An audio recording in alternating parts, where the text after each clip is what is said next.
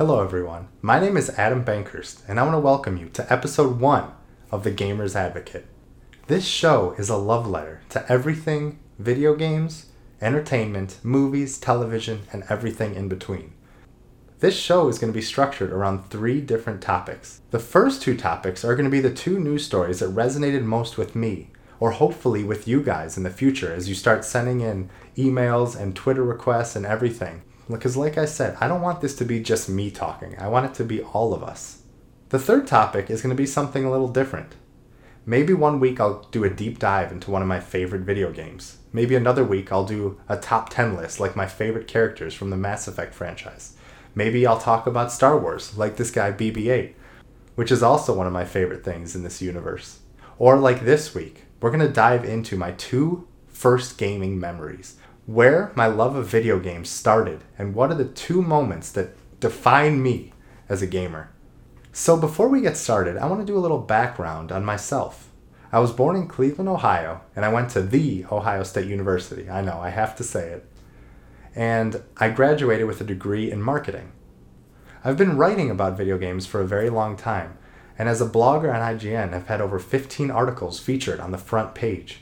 I also started a team called Extra Life Columbus, which is a team based off Extra Life, the 24 hour gaming marathon, and we have raised over $50,000 so far for the Children's Miracle Network. I have a beautiful wife named Betsy Bankhurst, a beautiful cat named Winnie, and a whole bunch of incredible friends and family that have helped me get to this place right now. As I said, I want to go in depth with my gaming history, and over the weeks, I want to reveal a little bit more about myself so you guys can really get to know who's behind this camera. And the first thing I want to reveal are my top three favorite games. So in future episodes, I'll go more in depth into this. But the top three games for Adam Gregory Bankhurst are Final Fantasy VII, The Legend of Zelda Ocarina of Time, and Mass Effect 2. What are your favorite games? Make sure to comment below and let me know what games just rise above all the rest. So, without further ado, I want to jump into the first topic. Our first topic today is talking about The Legend of Zelda Breath of the Wild. This game came out on March 3rd for the Nintendo Switch and the Nintendo Wii U, and it is without a doubt one of the best games I've ever played in my life. I've played for about 90 hours, I've defeated all 120 shrines, collected all 18 memories, and have had just such an incredible experience. And in a future episode, probably not in the Gamer's Advocate, but a special episode, I want to do a spoiler cast and dive into all the secrets and the amazing things that this game has to offer, because I don't want to ruin it for you here. But the news story that I want to talk about today is that the first DLC for Breath of the Wild came out today, called the Master Trials. So this is the first of two DLC packs that we're going to be getting. And it's part of the $20 season pass that you could purchase as soon as the game came out. And it was kind of funny because if you buy the season pass, you get a Nintendo Switch shirt that you that Link gets to wear and it's pretty awesome. Maybe out of place, but pretty awesome. One of the biggest additions that this DLC will bring is the Trial of the Sword. This is a shrine like challenge where you're going to be tasked of completing 45 different rooms of enemies wave by wave. And the thing about it is you have to get rid of all your equipment. So you're only battling with what you find as you proceed through the caves. So this is very similar to the Twilight Princess HD Cave of Shadows, where if you completed it and scanned this lovely Wolf Link amiibo, you got to summon Wolf Link into Breath of the Wild, which was an incredible experience having him running along with you. Even though if you went too far, he would get lost pretty quickly, but that's okay. Another thing that it adds is the hard mode. So the hard mode is gonna basically bump up. In, in Legend of Zelda, the enemies are a lot of them are color coded, so you can kind of tell by just looking at them the difficulty which you're about to face as you run into battle. So hard mode is gonna automatically bump these enemies to an even higher level. Also, they, they mentioned something where you're going to have to look up into the sky because bokoblins and other enemies will be on planks, on balloons, just waiting to rain terror down from above. So it should be another interesting run through Hyrule, getting into hard mode. It would have been cool if it was like the Legend of Zelda Ocarina of Time Master Quest, where dungeons were reversed and things like that, but it's hard to argue when you're getting just more ways to play this already incredible game. Another thing they're adding is the Korok mask. So if you're not unfamiliar, there's these little guys named Koroks that are hiding under rocks, and you have to complete different challenges to find them. And believe it or not, there's 900 of them. Yeah, you heard that right. 900. I've played for about 90 hours and I found maybe 200 of them. So it's a little crazy, but it's nice because if you climb a mountain, a lot of times you may just climb this mountain and not really find anything. But the reason that they've added these 900 Koroks is so every little thing you do in that game, you're going to have some little sense of a reward, which goes a long way into lend into making you want to explore every corner because there usually will be something to reward your efforts. So this Korok mask, well, you put it on, you'll look like a Korok, very cute, everything like that, and it will shake when you're near a Korok. So it'll really help in that search of finding those 900. I'm still debating if I want to go after these 900 Koroks, but I don't know, that might take a long time. 700 more. Yikes. um, along with that mask, there's going to be a bunch of new masks and outfits from previous Zelda games, such as Majora's Mask. You're going to be able to dress up as fan favorite Tingle, as the Phantom from Phantom Hourglass, and Midna from Twilight Princess. So it gives you another reason to kind of go exploring so you can play dress up as your favorite characters from The Legend of Zelda. Another thing that it's adding, which is probably one of my favorite features, is the Heroes Path mode. So when you open the map, when this update goes live, you will see a green path that will show you where you've walked in the past 200 hours of you gaming. So this is extremely useful when you're trying to explore every inch of this map, which is pretty massive, but it's hard to find out where you've been and where you haven't been.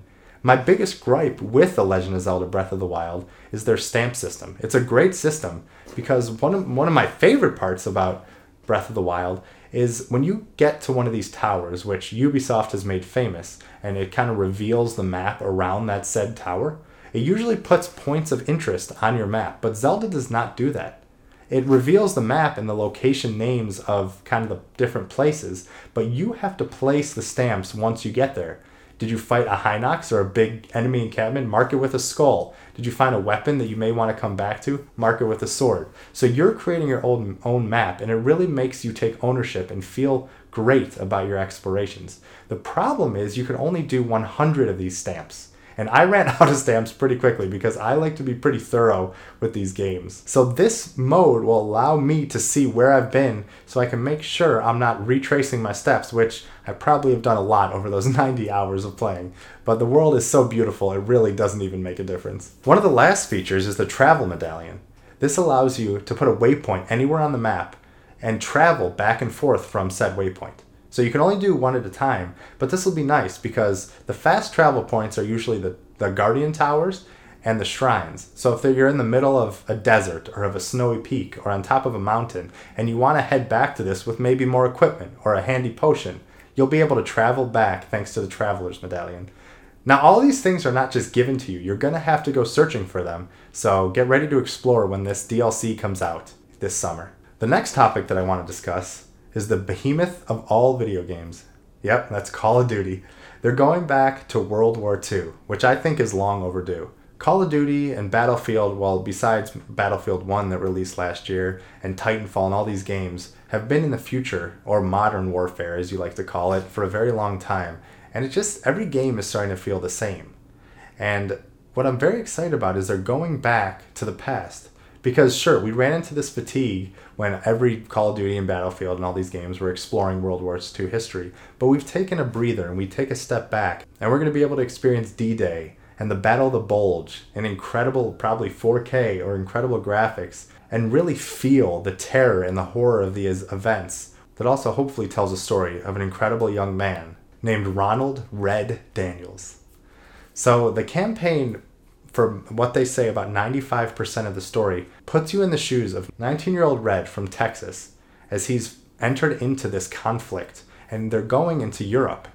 And they're not going to be traveling all over the place like some other games, like going into the Pacific Theater or Russia or any of these places. They're trying to tell a more focused story about these characters and these band of brothers. So, yes, you will be storming Normandy. You'll be experiencing the Battle of the Bulge. You'll be feeling all of these events through the eyes of Red, except for 5%, where you may take a different perspective. Maybe you'll play as Nazis or as an enemy or as like a super soldier, like you kind of did in some of the past games, just to kind of shake up the gameplay. The interesting thing about Red is that he's not some superhero soldier. He's not anything like that. He's just a guy like you or me that wants to serve his country.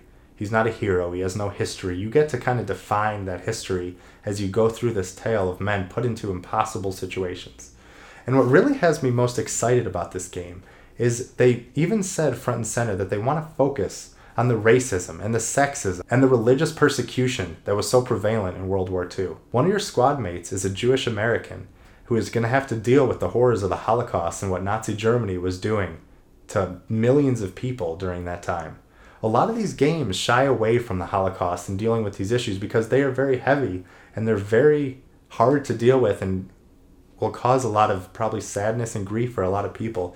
But I think it's important to deal with these in a sensible way so people don't forget the horrors that happened and make sure to live and fight to never make this happen again. They also reveal two other characters, Lieutenant Turner and Sergeant Parsons. Lieutenant Turner is the kind of guy who values the soldiers' lives over the mission, while Sergeant Parsons is on the other side of the fence and wants to get whatever the cost to make sure the mission is successful. So it feels like Red is going to have some choices on his hand or some conflict as to who he should follow into battle and what kind of man he's going to become. So, as we all know, sometimes the Call of Duty stories can get a little hammy or a little too crazy or not realistic. But from the setup of this game, I really feel like you're going to feel the terror and the horror of World War II and really feel the different sides of the story. Not just the tale of a generic white super soldier, you're actually going to get to see the terror and torture that happened on an everyday basis. And what's very exciting about this game is that the founders of Sledgehammer Studios, who are creating Call of Duty World War II, are a lot of the guys who founded and started Visceral Games, which was responsible for the Dead Space franchise. So if they can capture any of that horror or the madness that came with that franchise, I think we're really going to be in for an incredible experience when this game launches this fall. A couple other interesting tidbits that they kind of gave out was that they're making a big change in that health doesn't auto regenerate. You're going to have to ask your medic to come heal you. Even with ammo, you're going to have to ask your squad mates for ammo. Trying to make it so you can't just crouch down and hide and hope to magically revive. You're going to have to really use your team and work to succeed at these missions. They also mentioned that there's going to be a story driven co op campaign and it looks like there's going to be zombies in this one. So for all you fans out there, you're probably going to be pretty happy with this. Multi now multiplayer they didn't really go into too much, but they did show a little clip of a wide shot of maybe 60 players, 45 to 60 players just kind of mingling and jumping around and going crazy. And it looks like these are going to be kind of a central social area like Destiny's Tower where you're going to be able to interact with your friends, set up matches, do all that stuff. And they even said gain rewards by participating in little events. So this could add a whole nother layer to Call of Duty instead of just going through static menus and waiting for the next match to start. And lastly, they talked about this mode called War, which basically tasks you as being either the Allies or the Axis. And you're doing Normandy, you're doing D Day, the battle that everybody has seen a million times, but you're going to get to experience it from one side or the other. Are you going to be the allies storming the beach? Or are you going to take the roles of Nazis trying to impede the progress of these foreign invaders? And there's going to be asymmetrical story missions, so they're going to be focused on stopping or advancing or any of the stuff like that. So you're really going to have reasons to replay this battle, it's probably going to be an insane, insane time. So I'm very excited to jump into this game. And I always play the Call of Duty campaigns, and they're usually pretty good. I mean, they're very enjoyable, but I really like the direction this one is taking it, and I'm hoping that it lives up to some of the things that we're hearing now. So we'll see when Call of Duty comes out, I'm sure, this November. Now, the last topic that I want to talk about today are my first two gaming moments. So these are the two moments, not, not I mean, not necessarily the first game I ever played, because I'm sure when I was two or three, I played with some crazy puzzle or something like that. But I'm talking about the two moments that have stuck with me and have defined me as a gamer. And when I'm finished with this, I want to see and hear your stories. So please post it below, email me, do everything like that because I like to know these stories because they really help define you as a person. And it's it's interesting to see what brought different people into this wonderful world of gaming. So the first one I want to talk about is Super Mario World for the Super Nintendo. So this must have been, and I think it was about 1994, and I was six years old. And my mom came home. It was just a random day. It wasn't any, wasn't my birthday. It wasn't any holiday or anything like that. But she came home with this present. It was just wrapped, and I was like, what's going on? So I went in, and of course, I just tore into that wrapping paper, which I think was a Mickey Mouse themed wrapping paper because Disney's just wonderful. And I opened my eyes and I saw a Super Nintendo with Super Mario World included. And I was like, what is this amazing thing? I didn't even really remember knowing about this system before it came out. But when we opened it, my mom and I played this game until probably way too late for a six year old, to be completely honest. But it was such an incredible experience that a game could be this colorful and beautiful and control so well. And my mom and I just worked back and forth. And when there was a level that was too hard and I couldn't handle it, she would step in and save me. And she would teach me how to jump over and conquer all these bosses. And when we finally defeated Bowser and saved the princess once and for all, it was such a triumphant moment between mother and son, and it's something that I can remember as clearly as what I had for breakfast today, which was actually nothing because I don't eat breakfast. But anyway, besides that, so yeah, so that game just holds such a special place in my heart because every time it boots up, and like I mean, I've purchased this game on Nintendo 3DS and Wii U, and when Switch releases it, uh, inevitably when their virtual console launch, launches, I'm sure I'll be getting it on that. But it just it's got that feeling of taking you home.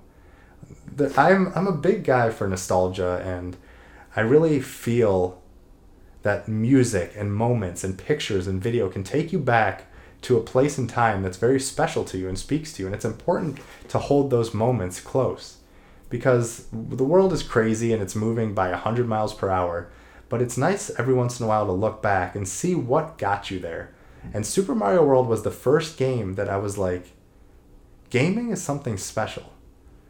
And it really focused me into this medium and I never turned back since and it was I'm so grateful for it. The second gaming memory which came out a few years after that. I mean, I played um, Kirby Superstar and a bunch of other Super Nintendo games and had a great time, but this memory just speaks so much to me because it began my love affair with The Legend of Zelda. So I didn't I never played Link to the Past. I didn't play the original Legend of Zelda. The first experience I had of this was Legend of Zelda Ocarina of Time. My dad came home one day and yes, my parents are wonderful, bringing me all these video games, surprising me on just a random Tuesday or Wednesday. She came home with Ocarina of Time, and it was the gold cartridge edition, which I wish I still had, but unfortunately I don't. And I put this game in, and my dad was there, and I was kind of playing the game, experienced the whole opening, Navi coming and explode and waking you up and going meeting the Deku tree and just having my world blown of that a game could be like this. Because I I mean I was playing Super Nintendo games and I was playing games here and there not really seriously but this game was just a whole nother level that a world that I could just feel this world was real and somewhere that I wanted to be and explore and not leave except when I had to go to school, which was unfortunate, but but you got to do what you got to do, right? So um, I was in the Great Deku Tree, and completing the dungeon. It took me a little while. I mean, I was finding my way, doing going through all the challenges, jumping from the highest heights and breaking the spider web on the bottom, and finding the compass and the map for the first time, and all these incredible experiences of exploring your first Zelda dungeon, which is something truly special. And I got to the end. I mean, I, I, I blocked the seeds of the Deku shrubs in the right order and got gained access to this massive cave. So I was walking around for a very long time and I could not find anything. It was just this dark tunnel that I was walking through and I kept getting lost. I kept hearing this rustling, but I didn't know where it was coming from. And I literally probably walked around this these cave systems for 20 minutes, 30 minutes, and I had no idea what was happening. So I was just racking my brain on what to do, and I noticed that it was pretty dark in this cavern. So I thought to maybe turn the TV brightness up a little bit. So I turned it up and I realized that it was not a pattern of caves, but it was one giant cave, and I was in Queen Gohma's lair, which is the first boss. And what you had to do was look up and see Queen Gohma and look her in the eye, and then the boss battle started. But I had no idea. I literally thought I was just in another part of the dungeon, walking around these tunnels, and I just literally must have walked in circles for 20 minutes to a half hour until I was like, huh, maybe I should turn the brightness up. And I saw, oh, it looks like there is something on the ceiling. so it just, it always makes me laugh because I, that just shows the power of the game that even though I was stuck and I was going for all this time in, in circles and not finding my way, I was still so determined to get to the next step because this world had so many secrets and so much incredible things to offer that I, I just couldn't stop playing. So after that, I had a little better time and I ended up beating that game and loving it. And as I as you heard from the beginning, it's one of my favorite games of all time, even to this day. Playing the Nintendo 3DS version of it is such a treat, having it on the go. I actually just beat the Spirit Temple once again after I beat Breath of the Wild, just to see the difference between what Breath of the Wild brings to the table and what Ocarina of Time had done so well and the old Zelda formula, which might be another topic for another day, kind of comparing how I feel that the Zelda franchise is handled and where it should go from here because Breath of the Wild is a pretty big departure. So that is my one of my story my two stories of my first gaming moments and and they are something special and something that I think about a lot because like I said, I I think it is important to remember where you came from. It really helps define your future and that's my story. Well, ladies and gentlemen, that wraps up episode one of The Gamer's Advocate. Each new episode will go live Friday at 12 p.m. Eastern, and there'll probably be some one off episodes here and there of special occasions and spoiler casts and all that kind of stuff. But like I said, I want this show to evolve. I want you guys to help shape it. So please send me an email at adam at thegamersadvocate.com.